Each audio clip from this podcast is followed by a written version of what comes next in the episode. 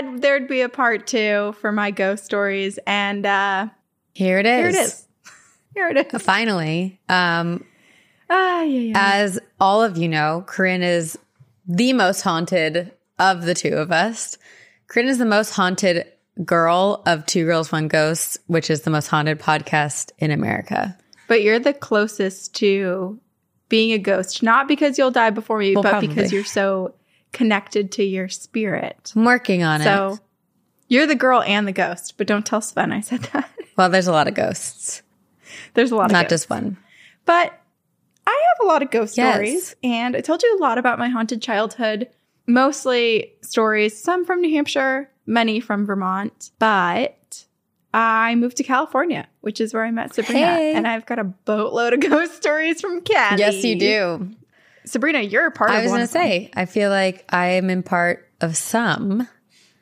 Okay, well, maybe I'll just start from the beginning. Okay. of moving to Loyola Marymount University. And I lived in the dorm called Whelan. You lived in Del Rey South? North. Del Rey Yeah. North? Del Rey North. So if there's anyone from LMU listening, there Wait. you go. Just a Your places are haunted. brief side note I went back to campus for the alumni barbecue over the summer, and there are some new new dorms that truly look like fancy bougie apartment complexes. What the hell? I know. I had vomit stained curtains Yes. Yeah. in my dorm. Yeah.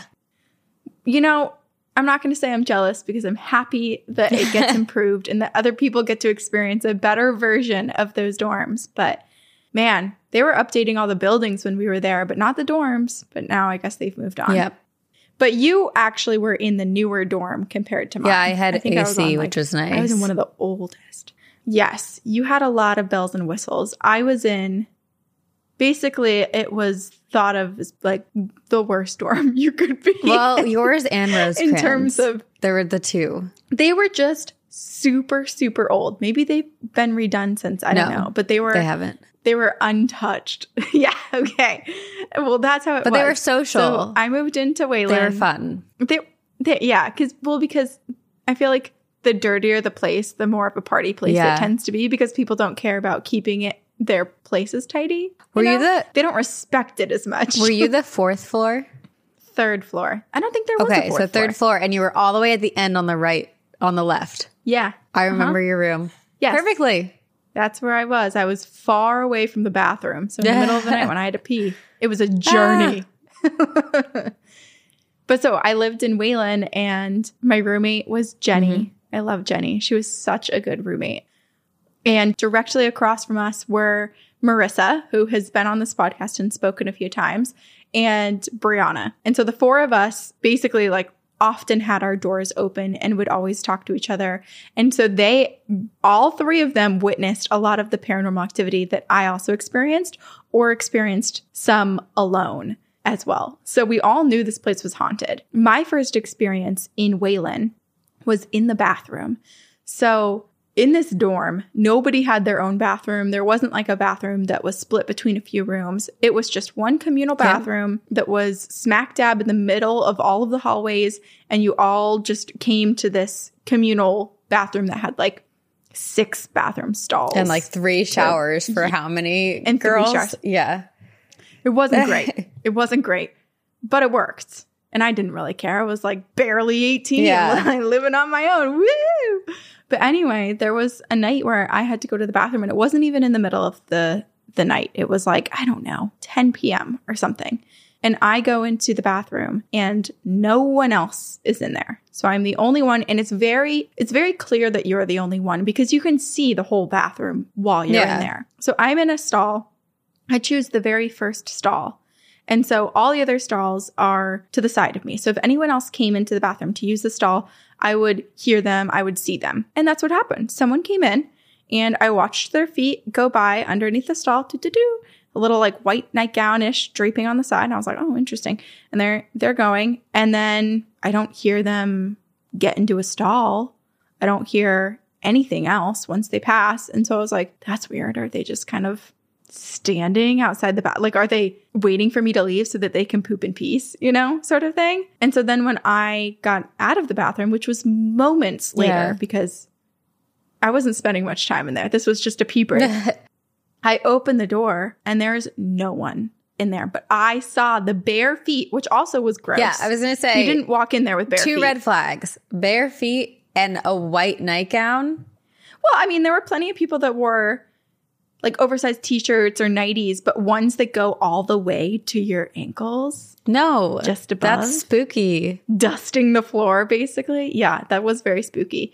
So I was like, holy shit, I saw a ghost. And I mean, I had my whole history of seeing spirits, so I didn't say anything. I didn't run back to my dorm room. I was just like, Just "Oh, another day. that in was interesting. Corinne's life. just another day. I guess this place is haunted too. And then the group experience I had in my dorm room, me and Jenny were in our rooms and Jenny was at her desk. And so the way that the room was set up was we had our two beds, the desks were right next to it. And so we slept basically facing each other. But if we were both working at our desks, our backs were turned to each mm-hmm. other. Marissa and Brianna were in the room all on my side, sitting on my bed. I was sitting at my desk, and Jenny was sitting at her desk in her chair, and we're all hanging out. We're talking. Jenny has these plastic beads that are draped as decoration, like taped in this kind of draping manner across the top of her desk. Uh-huh. I don't remember what we said, but it was something that I think warranted a response from someone who who wasn't present. I don't know if we like asked the universe something or joked about a spirit. We we said something that got a response that we were not anticipating. It wasn't intended for a ghost to answer. Right.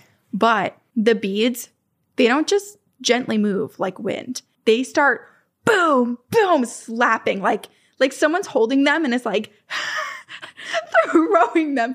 Jenny runs, she sprints and gets onto my bed, and then we're all like, ah! and we go across to Marissa and Brianna's room, and we are flipping shit because that was so scary, and it was all of us together. So of course you you absorb everyone Right. else's energy, and you're like, this is so Super scary. freaked out. Yeah. At least you're with Super people though. out. So it's like, okay, we all experienced that. We all acknowledge that that happened Yeah, and can confirm it.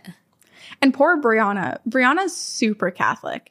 And Catholics do believe in, I mean, if you look at like the earliest versions of the Bible before they were rewritten 400, 500 years ago or whatever, like there were stories of reincarnation and, and things like that. But I mean, let's talk about she's Jesus. Today, today's Catholic. Brought back from the dead. Yes, where she's scared of ghosts. Like Yeah. she doesn't want to believe in them. And yet she started to experience all of these things when we were in college. So she was scared shitless. That's your fault. Marissa was scared. I feel like that's on you. I th- I I blame Marissa for all of these things because she also came from a haunted true. house. Like she had the her house had a big grandfather clock that in the month of October the clock would go backwards, and that was the month that the person who had previously owned the house had died. Yeah. And they brought it to different people, and no one could fix it. There was no explanation as to why this clock was doing it. So she had her own spooky Mm-hmm. past. Jenny didn't though. So we had Brianna and Jenny who were just like, "What the hell's happening?" And me and Marissa who were like, "Oh my god, there's ghosts here." Poor Jenny's like, So- who is my roommate? What have I gotten myself into? And I was wild and immature. We both So were. she and she was so much more. She was an adult. together. Yeah. She was an adult living with me. So she I always have such fond memories of Jenny and have so much love in my heart for her. I have no idea if it's Oh, reciprocated. you guys were such good friends. She, it's of course I think, reciprocated. yes, we were good friends. Yeah. maybe, but she, yeah, she saw a lot through me. um, anywho, so this stuff is happening, and then Sabrina, this is your part where what a month or 2 in, I get a text from you that I need to bring over all of my ghost busting products that I have with me. So I'll tell my part and then you can tell yours. I, and we've definitely talked about this on the podcast before. So as everyone knows, Corinne and I met first week of college and immediately bonded over the fact, well, Corinne's fun fact was that you grew up in a haunted house. So like I immediately whipped my head over to Corinne and I'm like, you, you, Bonded for you life now. mine. You can't escape me. You're mine. um, so we bonded over that very, very quickly. And then, yeah, so about a month or two into college, my roommate was out of town or like at a concert or something like that, Lexi. And I get a text from her and it says, please don't die. And I was like, what? And I was so freaked out. I texted her back. I was like, are you okay? What do you, what do you mean? And she like sent back a question mark. I was like, what are you talking about? And so I screenshotted the text to her and I sent it to her. And she was like, I didn't send that. And so she sent me her text messages. That text did not exist in her like sent at all. And I just got, got so uneasy and I was alone in my room. This, you know, who knows if it was a technological issue, if there was something present. I don't know. But Lexi was also very religious Yes. too. So Yeah. it wasn't even something she would ever say to you. yeah. Well, and it also seemed Like concerning. it was very ominous. Like it was like, I, it was almost like something's going to happen. Like, please don't die or like stay safe. So maybe it was something saving, like a warning. Anyway, I immediately texted you, Corinne, and I was like, where are you? What are you doing? I need you. I grabbed my briefcase. So I'm like running over with my kit. Literally a briefcase. You had a briefcase. No, I didn't. Yes, you actually have a did. briefcase. I don't. What did I throw it in? I don't Okay. remember. But I I brought over everything I had. My narrative, and I, I'm, I, pr- I totally probably rewrote this into just imagining it the way that I wanted to. But I imagined, I remember you bringing a briefcase over, plopping it on the bed, unlocking each latch, pulling it open to reveal your collection of things. You know what? This might not be a mismemory because I do know what case you're talking about, and I, maybe it's in my childhood home in Vermont right now. But maybe I had I it. in really do think you me. did.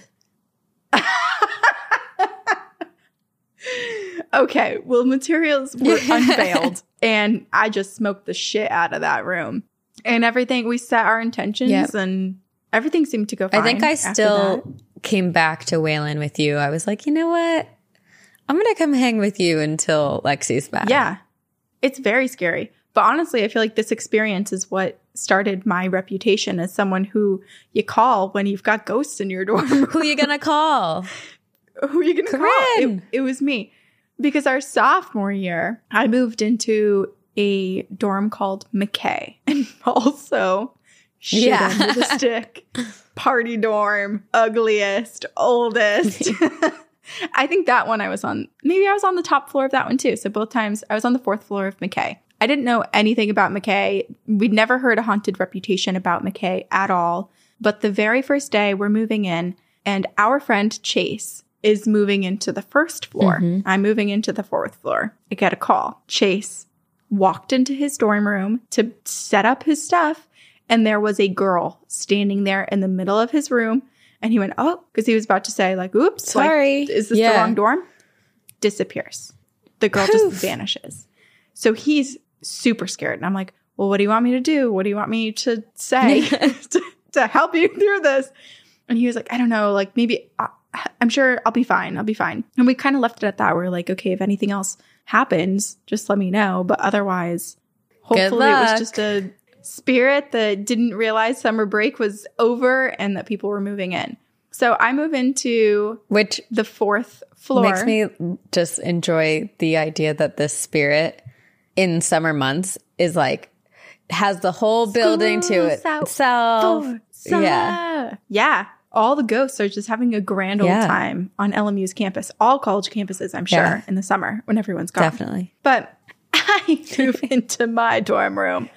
And my roommate is Jenny, and Marissa and Brianna are also our roommates in the other room. So we basically had the same setup that we had Right. in Whelan, but this time instead of a hallway dividing us, we had a bathroom dividing us. So we were considered one dorm room, but we each had a different side. So Jenny and I were paired on one side, Marissa and Brianna were on the other. We very we're very social. So we very rarely closed the doors to the bathroom. Yeah. We would just frequently walk between the two. And if you came home and you heard someone in the other room, you would immediately go and start talking Right. to them. It was that sort of setup. And pretty quickly, all of us started to experience coming back to our room, hearing the other people. Like I would hear Marissa and Jenny and Brianna, or like it would seem like their voices in the other room. And I would go in there and they wouldn't be there. I'd be the only one here. And everyone experienced that. Even Jenny, who was, I feel like Jenny was very much like a, didn't, was just kind of Yeah. like, "Ah, like, I don't really want to talk about it. I'll listen while you guys are talking about it, but like, I'm not going to add any stories to this. But even she was experiencing stuff. So we all heard what it sounded like almost us being we couldn't really tell if it was us being like mimicked if or if it was just the sound of people our age kind of chatting in a close proximity so we were like oh it must be everyone must be be back and we don't think anything of it you walk the five feet to the noise and then no one's there That's the weird thing is that it's not one voice. It's multiple. Like someone having a co- people having a conversation. So yeah or we would also just hear things too like you'd hear stuff on a desk being moved around Yeah. like oh they must be studying and you go in and there's no one and even while i was sleeping at night i would hear things on the desk and Jenny and i had our room set up so that her bed was a little bit lower it, it was like an l shape of our beds but mine was lofted Mhm. and hers was lower so i had like a bird's eye aerial view of the whole room and I would wake up to these noises and I'd look down and there'd be nothing. And one time I was laying on our futon and I was napping and I woke up because I felt someone come in the room. I felt a presence and I kind of like fluttered my eyes open and looked. And there was a girl walking by with brown hair up in a ponytail and she was walking by and then sort of like disappeared. And it, it didn't look like Jenny. Yeah. It was clearly someone else. And I knew no one else was there. And this was months in. So I knew that there was some sort of ghost in our dorm room. So I was just like, oh shit, I saw her. That's her. I- and that was the most benign experience compared to what Marissa experienced. I know. I, I'm just so storm. curious who this spirit is because we we've heard lore of a girl at Loyola Marymount dying and like no one finding her body for some time. Mm-hmm. But that's also is that legend? Is that lore? I don't know. Like there's well, we got some confirmation Okay. because senior year, so this was after we'd moved out. Jenny didn't live with us anymore. She hadn't lived with us for two years. And Jenny was working at, was it the career center or she was working at, at some sort of office mm-hmm. on, on LMU's property. And it shared offices with a few different like departments and groups.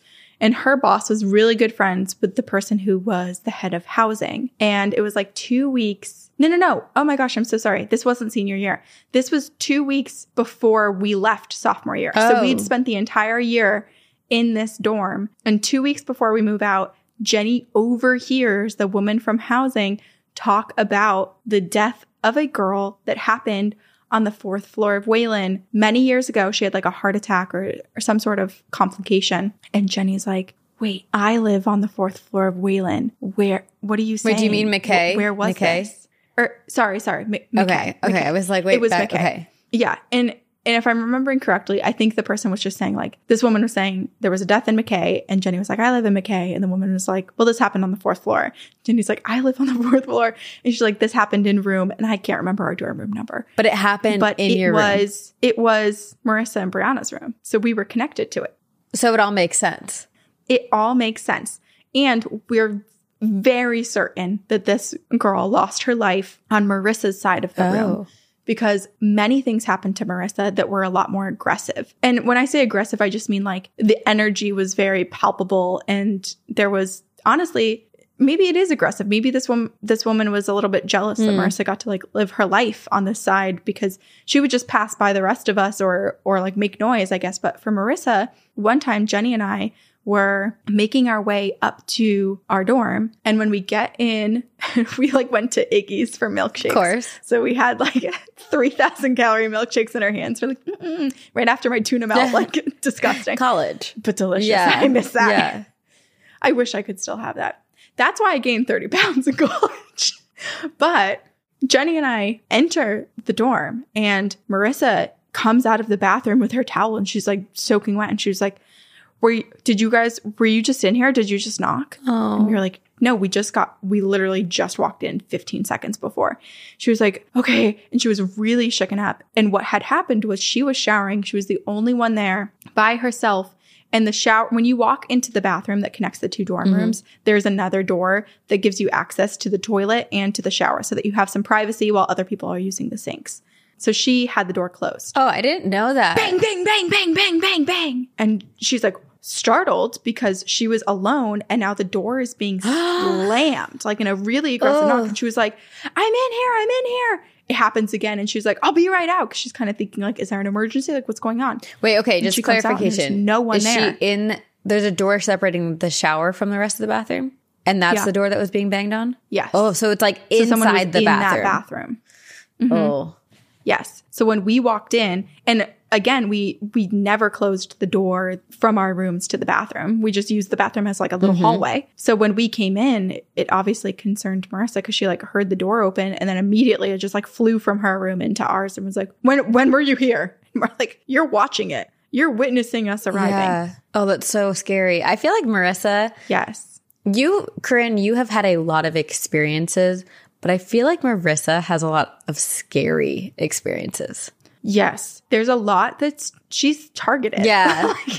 she she is the one that experiences the thing. It's not like she just sees something or hears something. She is things are happening to her, like on Yeah. her. I would her. say it's very fair to call it aggressive. it, it was aggressive. Yeah. So she was very shaken up by that experience. There was another time that she was very shaken where she woke up. At first, she was like, Is this sleep paralysis? I can't quite understand. But she woke up in that bed and felt like she was being held down. So it wasn't just like, Oh, I'm stuck in my body. I'm paralyzed.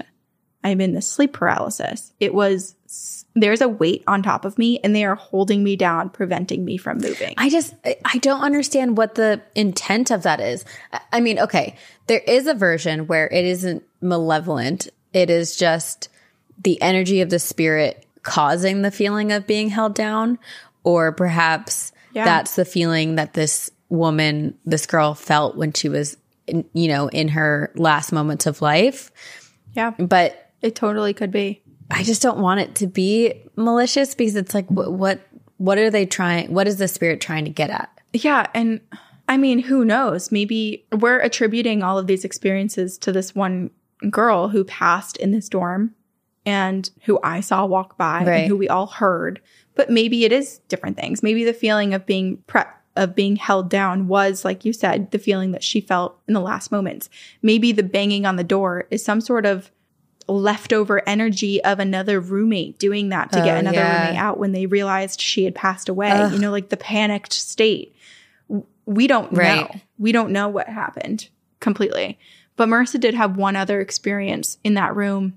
And me and Brianna and Jenny were all sitting in Brianna and Marissa's room. And Marissa went to go shower. She comes back 10 minutes later. Who touched my phone? This isn't funny, you guys. This really isn't funny. Who did this? You know I'm scared. And we're like, what are you talking about? We've all been sitting here. We haven't moved an inch. Like me and Jenny are on the futon.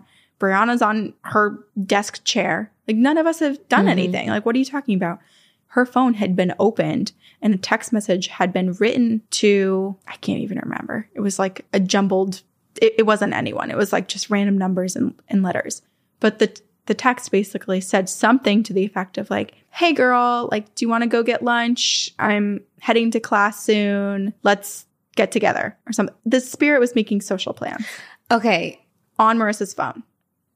uh, one that makes me sad, but Yeah. two, it makes me wonder if there's a specific person that the spirit wanted to connect with. Like, Hmm. does she have unfinished business? Is there Yeah. someone specifically she's trying to communicate with? That's interesting. Right. Like, I know it said it, was a me- it- jumble. this whole thing is sad. It's very sad. And I know you said it was a jumble of numbers, but what if it was an actual phone number that she remembered?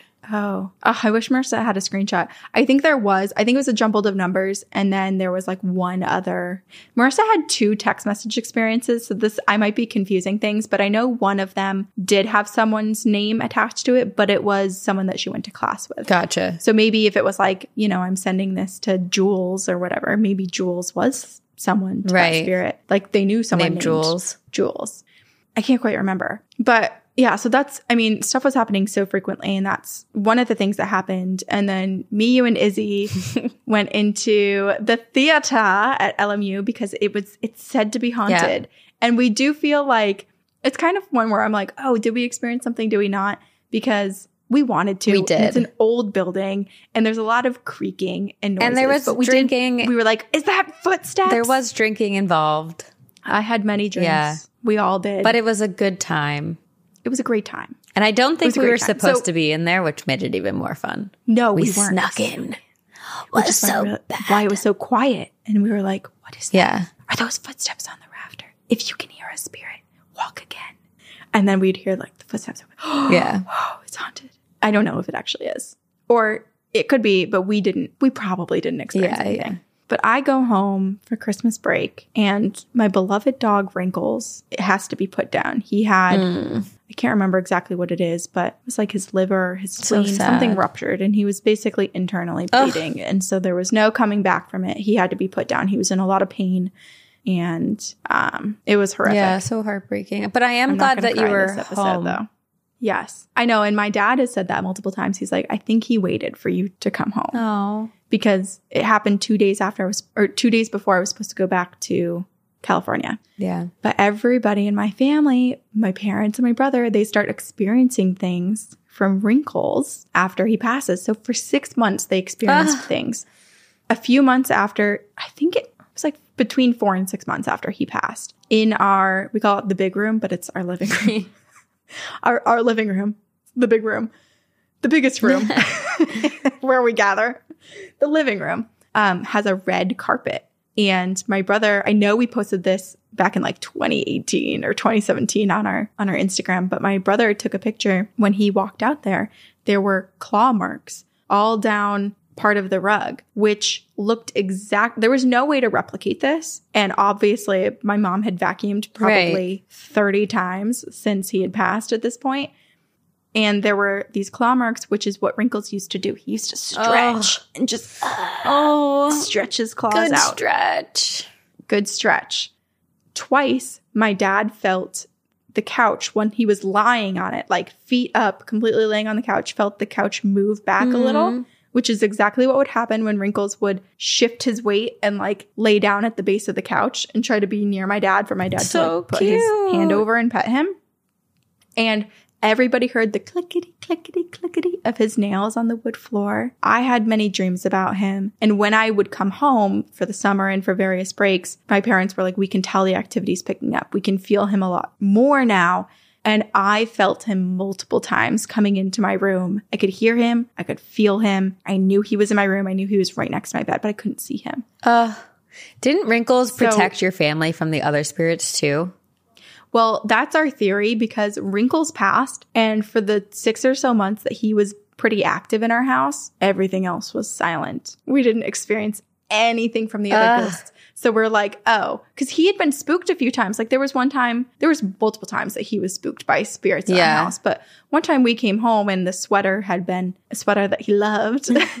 His like little cheetah print fleece sweater that he would wear in the winter had been taken off of him in a room that he never went in. And he always slept on the forbidden sofa, we called it when we were gone. He would always be on that sofa no matter what. And as he was getting older, he wouldn't hear us come home. So we would Catch him. just let him be there until he, well, he, a few times we, we caught him and he was so incredibly embarrassed oh, that we couldn't do it to him again. So we would just let him discover us be home. that's so cute. I feel like that's such a dog thing. But- my family dog. like, there's this, my mom has a couch that she's like, anytime the dog would get on there, she would say, like, no, get off. And so she learned not to be on the couch. But the second my mom leaves, she is on that couch. the second. Yeah. Yes. It was funny too because the couch that we had, our forbidden sofa, was leaned against, it was pushed back against the wall of our front windows, the front of our house. So one of the things we would do whenever we were pulling away from the house is, what's everyone's bet in the car? The Wrinkles will already be on the sofa and looking out the window at us. Oh, that's so cute. But something took the sweater off of him, must have been concerned for him and thought he shouldn't have the sweater on him. Um, and that day he waited shivering with fear at the back door into our garage waiting for us to get home. So a lot of stuff happened to him. So basically, our theory is he was like, get the F out of here, ghosts. You scare me. And now I'm on the same playing level field as Yeah. you. So I also wonder if the ghosts went into mourning. Like they were they were so sad that Wrinkles was no longer living with yeah. you and the family and that they were like, let's pay our respects and allow Corinne and her family to also mourn the loss of Wrinkles and to let's not add to their stresses and sorrows. Right. And to make sure that any paranormal activity that did occur, we would know it was mm-hmm. wrinkles for sure. Because I feel like Yeah, most of the spirits that you grew up experiencing in your house were benign. So I like to imagine that they Right. all, you know, were like, they had a little meeting, they got together, they're like, okay, I know you all love Yeah. hauntings, but uh, we're just going to take a 60 day hiatus. I agree. I agree because even when Wrinkles was really spooked about getting his sweater removed, I the way that we pictured it was this spirit was probably like, "Oh, this poor baby, like Right. he's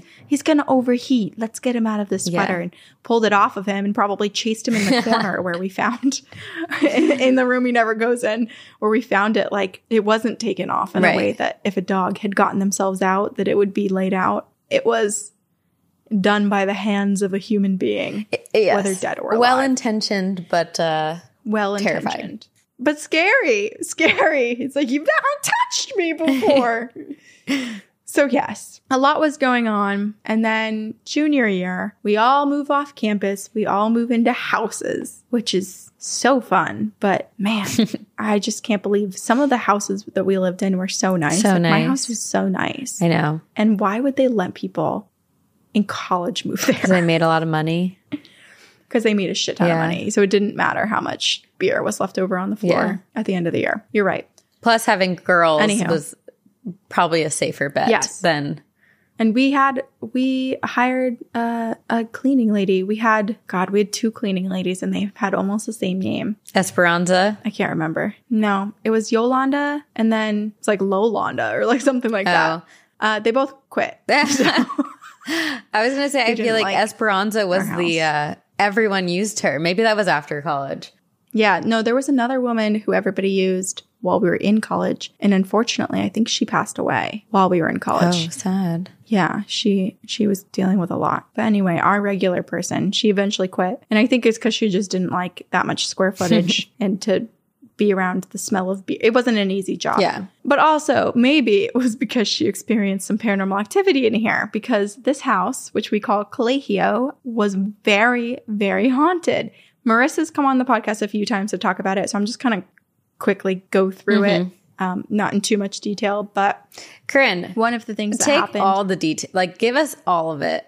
People like to hear the detail, especially because I forget so I know, but especially because we've told all of these stories sporadically throughout the years of the podcast, but having it all in one Yeah. place is awesome. I mean, I personally love it because I every time I hear your stories, I feel like I'm hearing them again for the first time. So I bet people will want to hear all the details, whatever Okay. you remember.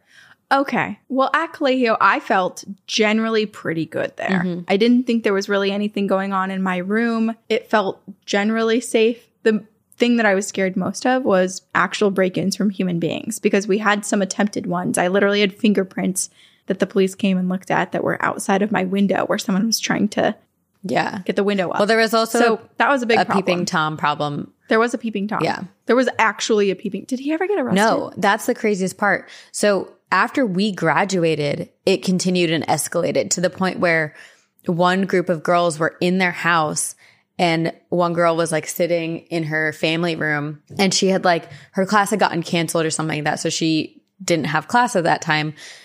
Uh, was sitting in her family room and had the back door open, but like the screen closed. And all of a sudden she sees like a hand opening the door and a man walks inside, sees her. They stare, like they lock eyes and he turns and bolts. And so they set up a camera. Basically, what they think is this guy had been watching them for so long, he knew their schedules. Definitely, because if he tried to go in when she was supposed to be in class, Yeah. he was trying to go steal some panties Right. or something. So they set up cameras and, of course, like called the police, set up cameras. And the police were like, we can't really do anything because we don't know who it is. There's no one. Anyway, so they were like, well, we'll take matters into our own hands. They set up cameras. They literally had, they got footage of this man getting a ladder, climbing up to the camera, turning it away, and then him Could you see his face? I think that they did they could enough and they took it to the police and then and I think there was not still nothing was done. This is such an LAPD thing because they have so much going on that they ignore other things that feel like such big things. Because remember when someone tried to abduct me into sex slavery? Yes. That's at least my thing. Or maybe to Was kill it- me. I was- don't know. But I was think it it was one person or a because couple? It was a man and Yeah. a woman. The woman was like, "Come Yeah. here, come here. We have your friend in the back seat. She's drunk. Come help her out." It's so fucked. And I was like trying to take pictures of. I got their license plate. Anyway, the LAPD they never called me back. They're like, "Okay, Ugh. okay, you crazy person calling us at two a.m." I'm like, I'm literally. I wasn't even drinking that night, but that's so infuriating that like they have evidence, they have proof. I had thirty witnesses from like a party ten Right. houses down or whatever. That's so scary. Mhm. Honestly, they should if they still have that footage, they should freaking post it on TikTok. You, I do think they were find someone, posting them. Post it on TikTok. I know. I think they, I mean, this was how many years ago now? Gosh, we graduated so long ago. But yeah, I don't know what happened to that footage. Hmm. Ugh, Yeah. So basically, when you move off campus, some of the scariest things are other people. Yes, definitely. And so that was really my fear in Colegio. But that changed a little bit when on the second floor. So I've described this before, but our house setup was that the first floor, there were four bedrooms. The second floor, there was one bedroom. And that is also where the living room, the kitchen, and the dining room were. It was on the, the bluff. So like the cliff side. I think everything was set up that way so that you would have a view of the ocean, which we did. Um, but when we were, when I was upstairs at night, I saw multiple times, maybe like five times total, probably less than three or four. I saw in the reflection of the windows, which our entire second story was windows all around. very when a stranger Big windows. Yes. And we were up high, so I never was scared of looking out because I'm like, who am I going to see unless someone's floating 30 feet, which would be terrifying.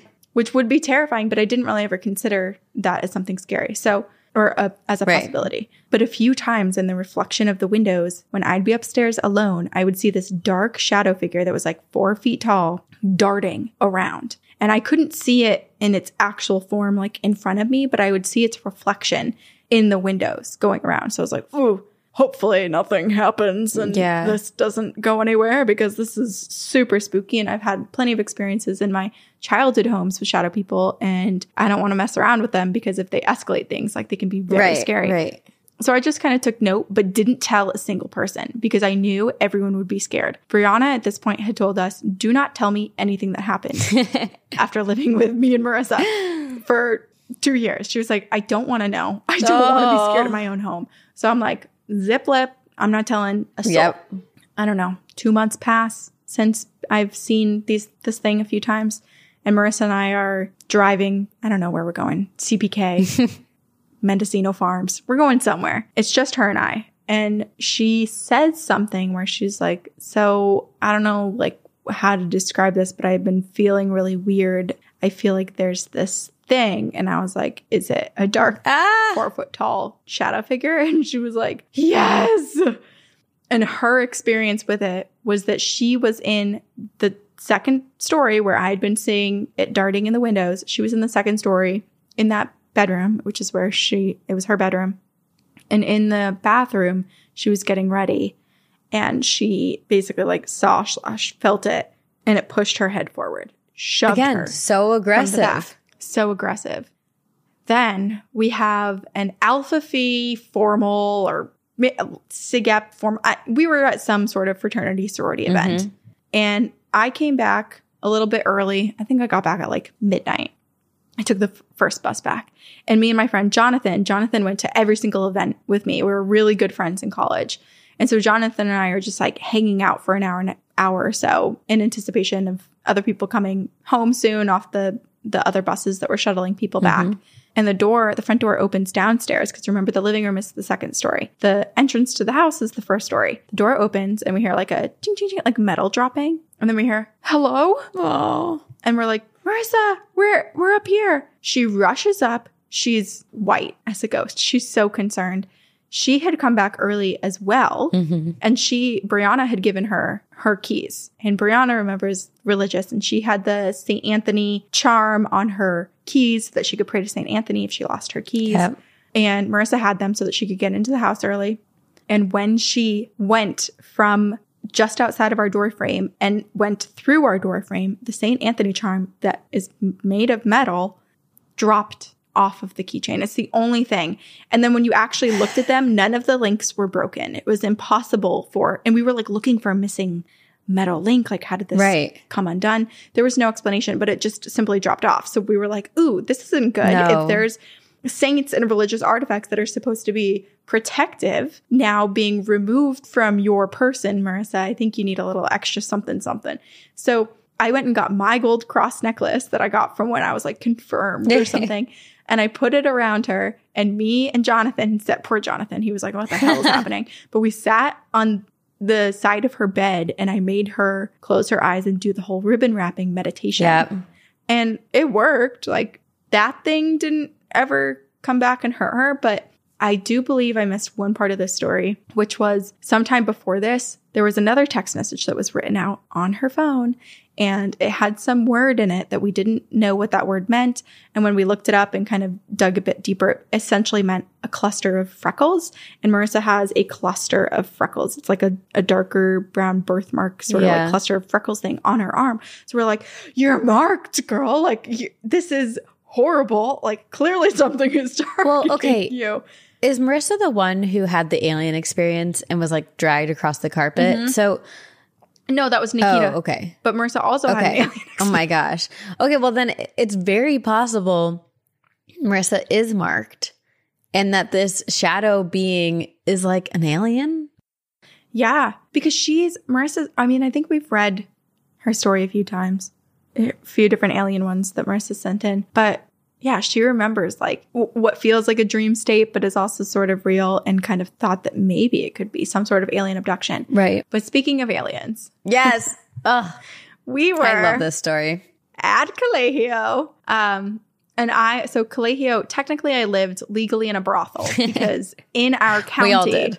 Any house that has more than six women is considered a brothel. It's a So really old rule that's never been Yeah. changed. And so there were seven of us. I mean, like people were, were studying abroad and stuff. And so there, there was usually only like five people at a mm-hmm. time in the house.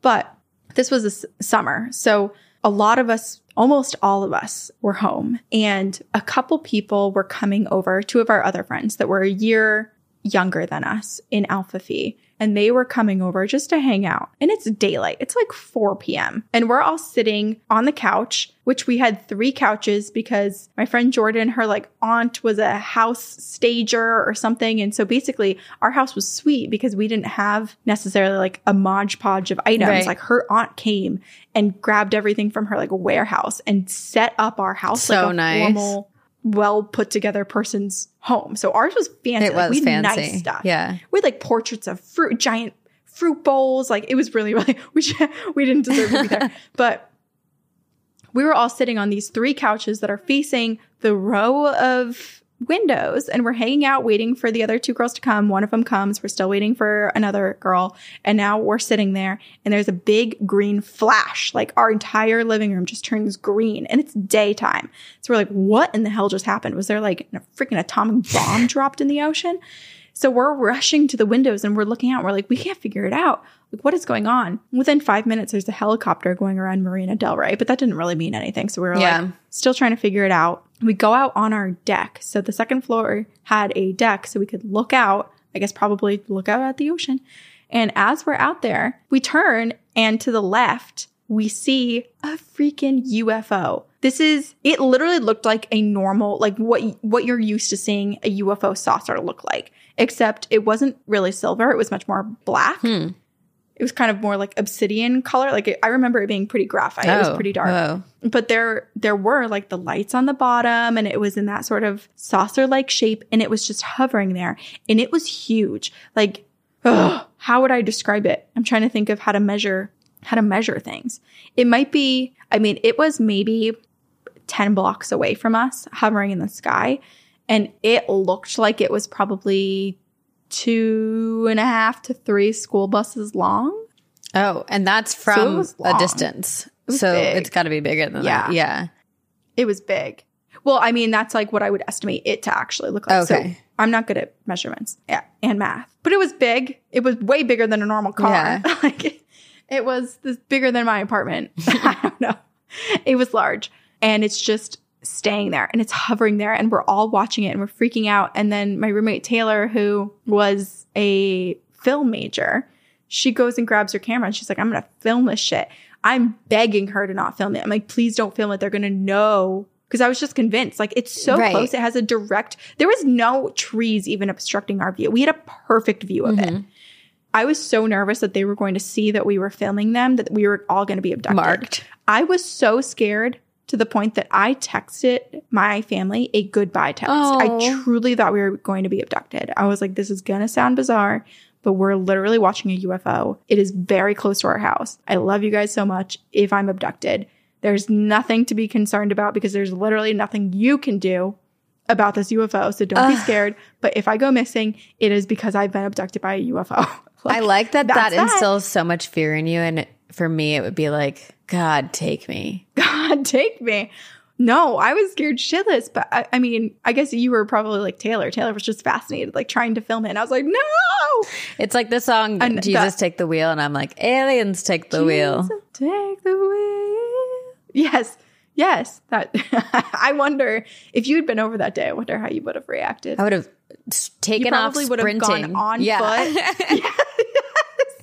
Don't leave without me. I'm, going to get a closer look. Just runs towards it. Well, so the other girl at this point, when we're watching the UFO, the other, our other friend arrives and she gets out of her car. We scream bloody murder. Red, get in the house! We are, all- she's watching six girls panic up above her. And so she's panicking now. She's like, you know, in Scooby Doo when they're trying to run from the bad guy and they're like not really Yeah. moving because they're so scared and they're running in place. Like she was like really stuck, like, oh, oh, like trying to get to the door because she was so terrified. But she gets in and we're like, there's a freaking UFO. In that commotion of us looking away from it and looking back, it's gone. But what we'd also noticed when we had been looking at it to the left was that out on the ocean, there had been two lights that were hovering far in the distance in the ocean that were not airplanes and were not moving their position. And so once we had looked away from the large UFO that we were seeing up mm-hmm. close and then looked back, it was gone. And then when we looked out to the ocean, there was a third light. And this was maybe four seconds. It's just, I mean, we're going to open up a whole conversation about aliens, and maybe we don't need to do that in this very episode. But mm-hmm. it's just so mind boggling about how advanced these alien species are and how we believe ourselves to be the most advanced like being and we clearly are not No, and we don't even know for sure on Earth. Like, there are so many creatures that are so, like elephants, dolphins. Who knows what other creatures we haven't even discovered yet that could be far superior to what we and are we even superior? no honestly, no Like, if we think about it, we've destroyed a lot of. we're things. cockroaches I don't know. Little parasites Yeah. on planet Earth. we are Yeah.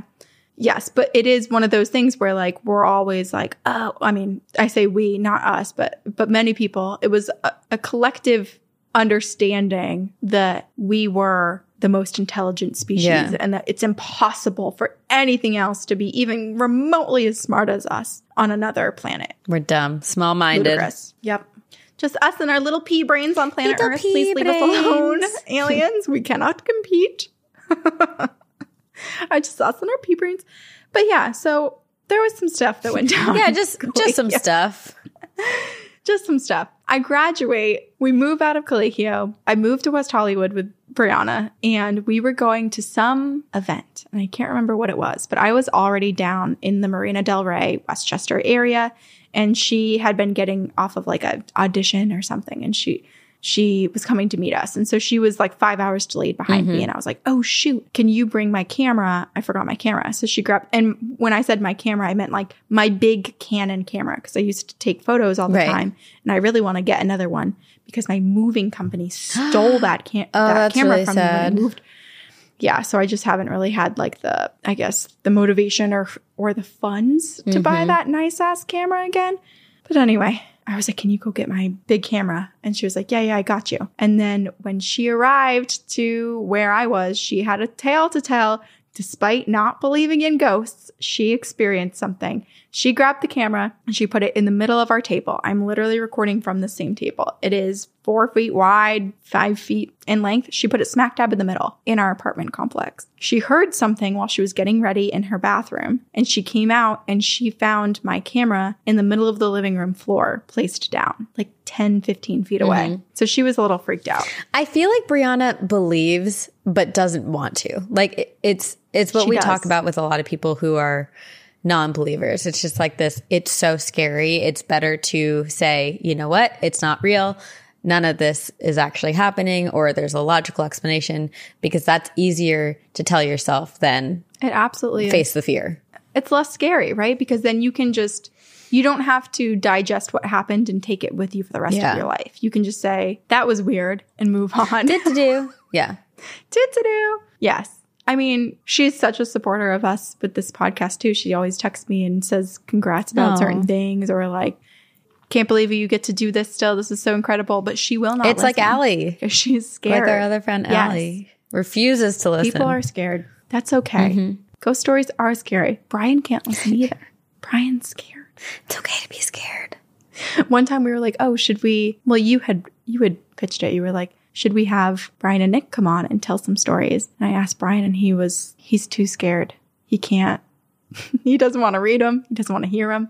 He doesn't want to know that there that someone even has experienced anything Aw. paranormal. he can't. Nope. So, but now he's with me. So and so he he's bound to experience and something. you know you know he loves you because for your birthday you guys he took you on a ghost tour That's true. Yes. He did a lot of research. I'm sure he probably looked up every story they were going to tell so that he didn't get was scared in prepared. the moment and was trying to to not pay attention during the tour. Um, but yes, no, that really, I think I cried when he oh told me we were going. I was like, wow, you really love me. like, for you to be so scared of something and still be willing because I love it. That's so Do it. sweet Yeah, it was very nice. it's very nice He's a nice, he's a nice, nice lad. boy i guess you should marry him I guess I should. I will. All right. So I just have a couple more things that I experienced in California before moving to Massachusetts. Um, and they were mostly premonition type things. I guess one was in college where we were on a bus that was being driven to, I think it was to like Laguna Beach or San Diego. And it was for a fraternity overnight weekend. And I had this terrible gut feeling that we had to get off of the bus. And I could not shake it. And I was like, literally, when you watch the Final Destination movies and there's that one person that has the panic attack and the freak mm-hmm. out and is like, get me off this plane or whatever. That was me. I was like, get me the fuck off this bus. Like, I'm driving myself and I just grabbed my duffel. It was the bus was just about to leave. I grabbed my duffel. I said, I'm, I'm going. I brought Jonathan, who was my date, who I did all of the events with. And then I grabbed two of our other friends. I was like, Do you guys want to ride? We'll get there faster. like, you guys can do whatever. I'm driving. And took them. 45 minutes into the bus's route, it broke down and everyone was stuck on the side of the highway for many hours. So that was like a weird premonition i will say i'm very glad that it was just that because had it been something more terrifying and devastating The guilt. yeah yeah I was friends with everybody on that bus. That would have, no. Yeah. That, that was like a convenience premonition it was like you're gonna get stuck on the It freeway was a yeah convenience. Totally. But also, maybe it is some weird final destination where maybe if I had been on the bus, something about my presence being on the bus, maybe we would have missed one more red light or something, and then everyone would have died. you saved everyone then that that's, I just needed to get, uh, I needed to get off the You're a bus. and I needed hero. to get to that hotel and in that hot tub and to start drinking. That's what I needed in college. I was not down to wait on the no, side of a highway. no no no And then I had a few more premonitions. this is this person's never going to listen to the podcast, so I'll just say it. But I was seeing someone, dating ish someone after college, and they had a very bad allergy to peanuts. And I was out to lunch with a, and we worked together. And I was out to lunch mm. with a bunch of people. is all i have to say we, I, I wasn't a good. Here's the thing. I like don't. I learned so much from previous relationships that I was in, but I also wasn't like the best person to be with either. okay there was yeah a lot of this neuroticism that came from me, but I guess as a result of the instability yeah that Corinne, was presented. this no you have nothing there's no blame to be put on you for this one There's not. No. I should have. Yeah. It was at a time where I would I knew I was moving back to Massachusetts, so I let it kind of go on for longer because I knew there was a deadline. Let's just say it reiterates the fact like when I met Brian, I was just like it did uh, here's the thing. It was not hard to get better than what you had experienced in the past. But meeting Brian, I was like, holy shit, this is exactly who you've who you should have been with the whole Yeah. time. Well, that was it was because it was I spent 4 years of dating and I think it was because each person I dated out out in California was was like an upgrade of how they treated me from the last person. Which is so but none sad. of them were good. None of them were good. No, they were not. So when I moved here, I was like, I had a real big moment. I was like, this is my chance to like, I got to check all the boxes or it's not happening. I'm not going to just, I've learned enough lessons. Right. It's, I'm going to be really intense about this. And look So- at you now. Anywho, but point being is I had a weird premonition type feeling. It wasn't really a premonition. It was more just like a feeling in the moment when we were out at a work lunch and he was back at the office. I was like, I have to get back to the office. And I was having that panic that came up in me, the same that I had at the bus, where I was like, something horrible is happening. Something's horrible is happening. I have to get back. I literally called an Uber. Like I had the app up. I was like pressing the like call Uber. Mm-hmm. And his friend who was next to me was like, calm down. Like we're gonna, we're gonna go back soon. Like it's fine. Like just wait 10 minutes and we'll be back at the office. Like we're literally paying the check. But I was like, I need to be there now. Anywho, we get back to the office and he was being taken to the hospital from allergic reaction. And then the same person, I had a gut feeling. I woke up in the middle of the night and it was like, they're sleeping with someone. and I looked on Snapchat maps and watched them in their little Uber car go to this person's house. And then the next morning, I was like, what were you up to? And of course, like, lies. But anyway, don't fuck with witchy people because Yeah. they will find out. the spirits will awaken them and tell them. What I love about that is that you have you clearly have a guardian who's like, Corinne, you got to face the truth here. Yeah. Don't be a Wake up. Here are the receipts. Wake up. Wake up from this Yeah. stupid relationship. Get out. It wasn't. It was a situationship. It wasn't even a Yeah. relationship. Yeah. It was a. It was a convenience ship. They all were. like, like, what are we talking about? They were so abusive. Oh my god. Ugh. I've shielded my parents from so many of the details because their hearts, I think, would combust Yeah. and, and hurt if they knew that all the lessons they tried to teach me were thrown out the window with all of my it's college so hard. It's so easy to like overlook things. And I think sometimes we confuse chemis- chemistry with connection.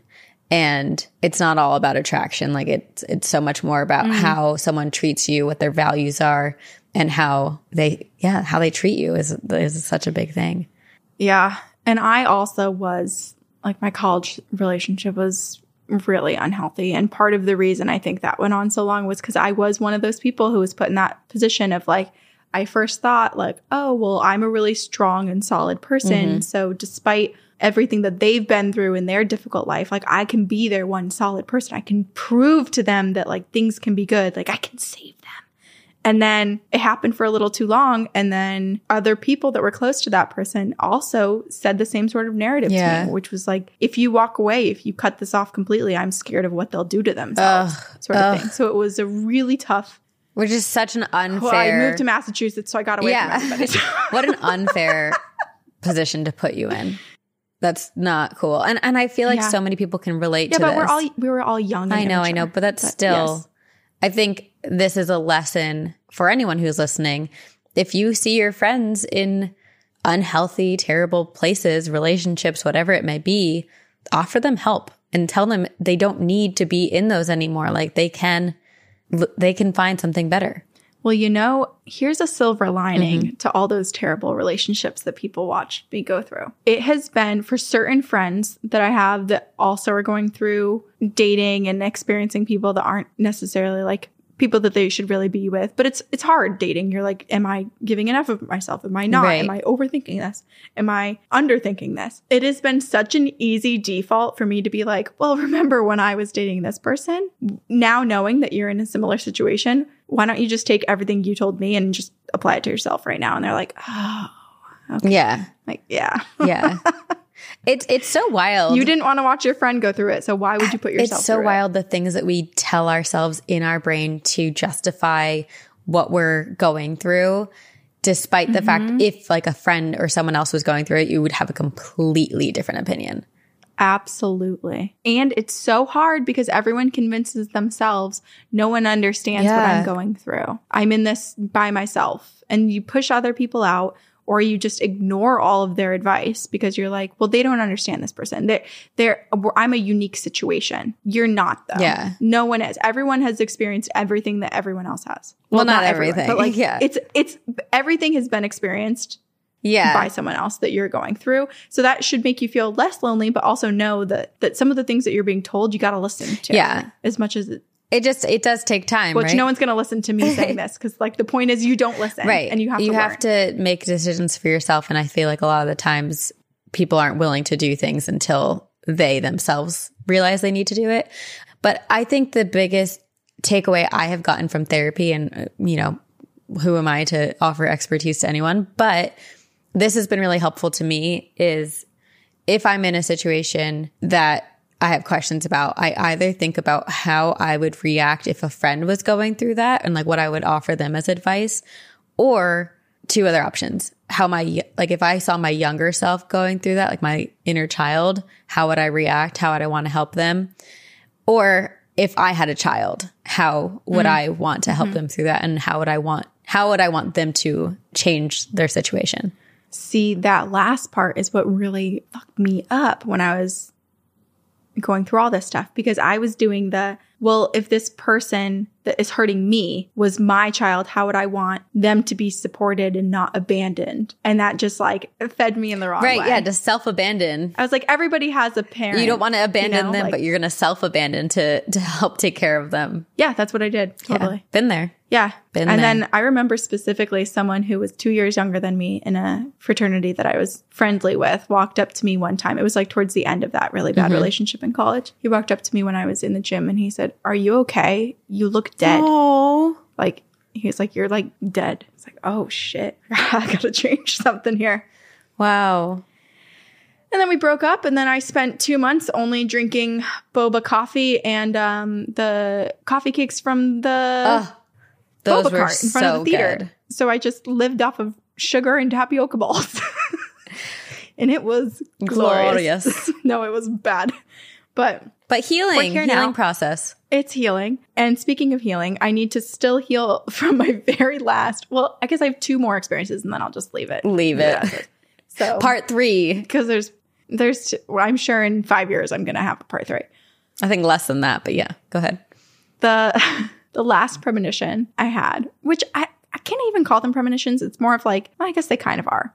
When I was moving to Massachusetts, my parents flew out. They're helping put all of my stuff, like we hired a moving mm-hmm. company to bring all of my stuff to Boston and we're loading it all into the truck. And I just had the worst feeling. And I was like, we can't do this. We can't. Like, I need, I was literally panicked. I was like, Dad, you and I are going to rent a car. We're going to put everything in the back and we're going to drive cross country. It's fine. We'll take shifts. It will only take us like two and a half, three days max. Like, we're going to be good. We cannot put it in this truck. And I just felt so strongly. And it was like literally like, okay, well, this thing is leaving in 12 hours. What do you mean? We already paid for it. Like, this is crazy.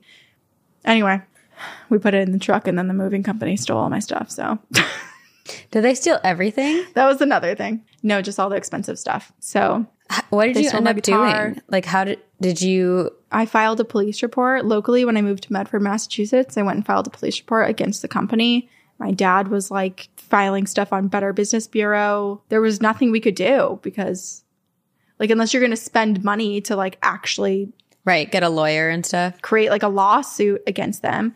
And it wasn't, and I did have moving insurance. So that was helpful Okay, because they stole probably, I don't even remember. It was like something like $3,000 worth of. That's so fucked up. honestly, it was probably more than that because I had my camera. That's so messed up. my camera. That And it was like a leather bag that I bought from this leather shop in Madrid that I had been holding on to and didn't use at all when I was in college because I was like, it's gonna get stains on it, it's gonna get beer. Like, I'm gonna use this when I like have my shit together. And like they stole my expensive leather bag that it was like my my marker of like I'm finally and it. also like a token of your travels and like memento. Th- this reminds me of, and I think you followed it, or I told you to follow it. Um, Chris loves Julia when they moved cross country.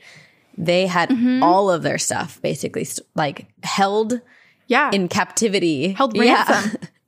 yes, at least I mean it was awful what happened to them, but at least they had at least they had like the means and Yeah. money to to basically like threaten the moving company back, and that the moving company had their stuff and was like, okay, fine, yes, we do have stuff, like we'll deliver it here or whatever. But I don't think they got everything. I don't back. know. I don't know that they got everything back. I also don't know because they ended up paying a significant amount of money to this company to try to get their stuff back. And I, I mean, they Yeah. kept record of everything. I, and I know that they were filing a lawsuit, but I don't know if they've gotten all their money back. Probably not. It was awful. And like this moving company too, like the reason we had chosen them was because what they had guaranteed was that once your stuff is put on the truck, it's never removed from the truck. It stays on the truck. And it just goes like just more people's stuff is added to the to the back. But no, it was multiple and the only reason we found out that this wasn't true was one, because half my stuff didn't arrive. Yeah. Two, all my boxes were like broken into. So what did arrive had been ripped open. And number three, the people who arrived are like these really like intense, scary looking people that came up from New York City and they're like, You got this stuff? And I was like, You mean the cash for the delivery? And they're like, Yeah. I'm like, Yeah. Um, how did you did you drive out from California? And they're like, What do you mean? No. And they're the ones that told me, like, no, we got this delivery from Nashville, Tennessee, or whatever. And so it, it was like clearly moved multiple times. That's so messed across- up. It is. It like it makes me if unless there's something that prevents you from being able to move your stuff cross country, I just like wouldn't trust any movers. I would. cr- I wish I did have a thought after this happened. I was like, I should create my own moving company. That's like the one trustworthy moving company where your stuff won't get stolen because I feel like it's really hard to find one Well, the hard thing is that that's reliable. you like the owner of the company might be reliable, but it's you don't know necessarily where the the bad parts of the company are coming from. I mean, I guess to start sales because they said it's never going to leave this one truck and it did. So that was a lie. Yeah. There's just a lot. I mean, I think it was like a just a thing that they did. But yeah, all anything that I had that was expensive. I mean, that's just uh, you clearly have your gut tells you a lot of good information, and if anything, that teaches Yeah. you to next time trust trust it. Yes. The last thing I'll end us on was a dating horror story that everyone Ah, already yes. heard. When I lived in Medford, I went on a few dates with this guy and it was pretty good. And I think it was like New Year's Eve or something. We'd been on a few dates and New Year's Eve, he came over after and there was like a few of us decompressing Uh-huh. the New Year's Eve evening or whatever. And he'd been at a party nearby. So he came over and he ended up sleeping over. And we, in the middle, and also, I don't know why I feel like I have to tell everybody this because no one's my parents. And I need to, to like tell anyone this, but like we didn't hook up. okay. I also like that you got a little bit quieter when you said hook up. We didn't. he came over and he just, I mean, we were like super drunk. Well, I think he was. I wasn't. Um, but he, he slept over. And then in the middle of the night, I woke up because he was standing and staring out my bedroom window. And I eventually said something. And then he was like, oh, oh, okay. Got back to bed. I was like, oh, he must be sleepwalking. And then a little while later, I hear him in the, well, I'm misremembering parts of this. I don't remember if he woke up again and went to the bathroom or if I was just like, do you have to pee? Like, what's going I think that's what hmm. happened. I'm pretty sure I was like, what's going on? Like, do you have to pee or something? And he's like, oh.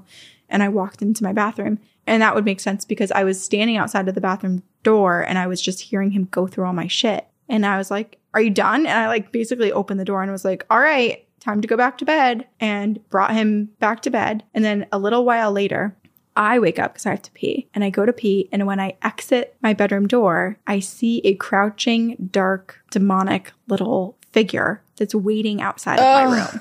And I don't look at it, but I can like see it in my peripherals. I don't look at it. I ignore it. I walk by really calmly and I go to the bathroom and I'm like, maybe it will be gone when I get back. Maybe that was just like a weird shadow and I'm going to see when I'm back that that was like a duffel bag or something. And I come back and no, it's a crouching little demon. And then in the morning, I was like, oh, that was so weird. You were sleepwalking in the middle of the night. And he goes, No, I wasn't. I was awake. I remember all that. And it was the most bizarre behavior. And I can't even remember all the things he like said and Ugh. did, but it was very concerning. Yeah, I don't like that. And he had a demon attached to him.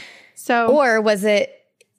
I- It also could be something mimicking a demon to warn you that like this guy's bad news. oh, maybe. Either way, Maybe. It was quite bizarre. it's good that it showed itself to you because I mean, on top of the strange behavior, that I think is a clear indication. Like, no, no, stay away, stay as far Yeah. away as possible.